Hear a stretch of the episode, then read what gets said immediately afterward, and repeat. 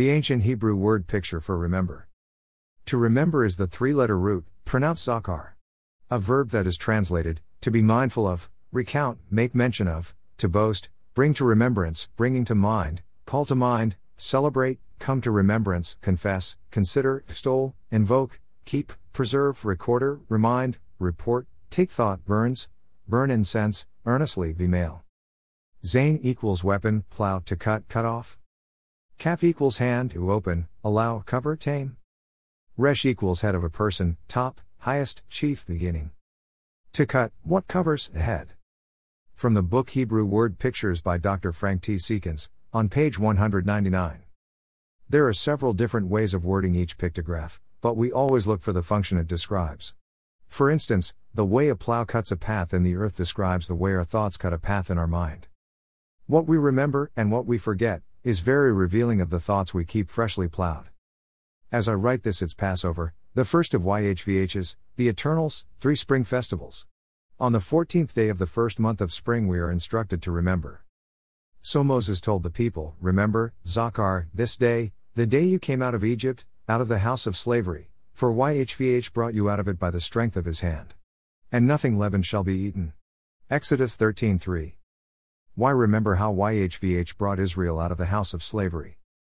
Yahshua, Jesus, revealed the reason we remember as we eat unleavened bread for seven days.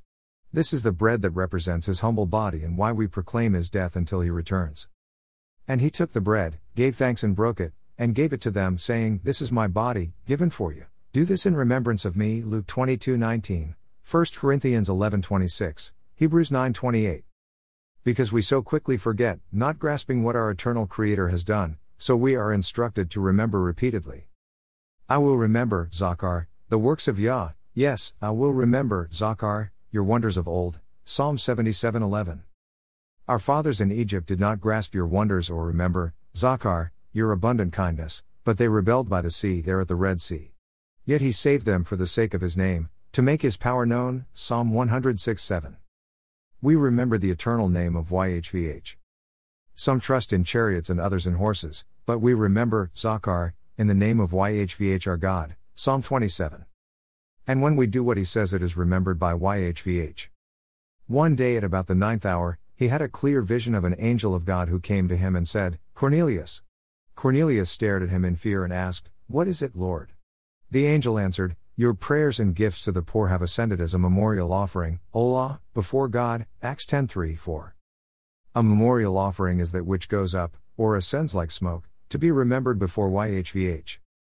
May he remember, Zakar, all your gifts and look favorably on your burnt offerings, Olah. Selah Psalm 23. And the smoke of the incense, together with the prayers of the holy ones, ascended before God from the hand of the angel, Revelation 8 4.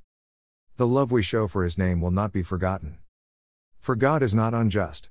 He will not forget your work and the love you have shown for his name as you have served the holy ones and continue to do so. Hebrews 6:10. The woman who anointed Yahshua, Jesus, before his death is to be remembered.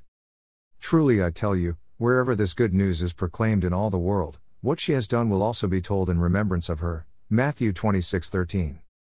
Only what is good will be remembered. For behold, I will create new heavens and a new earth. The former things will not be remembered, Zakar, nor will they come to mind. Isaiah 65:17.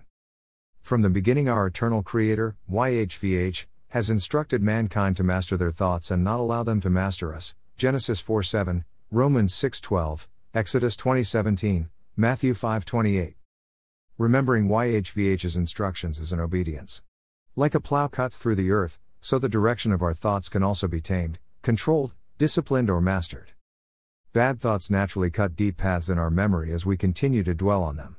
It is our choice to change the direction of the plow by purposefully thinking about whatever is good, true, praiseworthy, honorable, pure, lovely,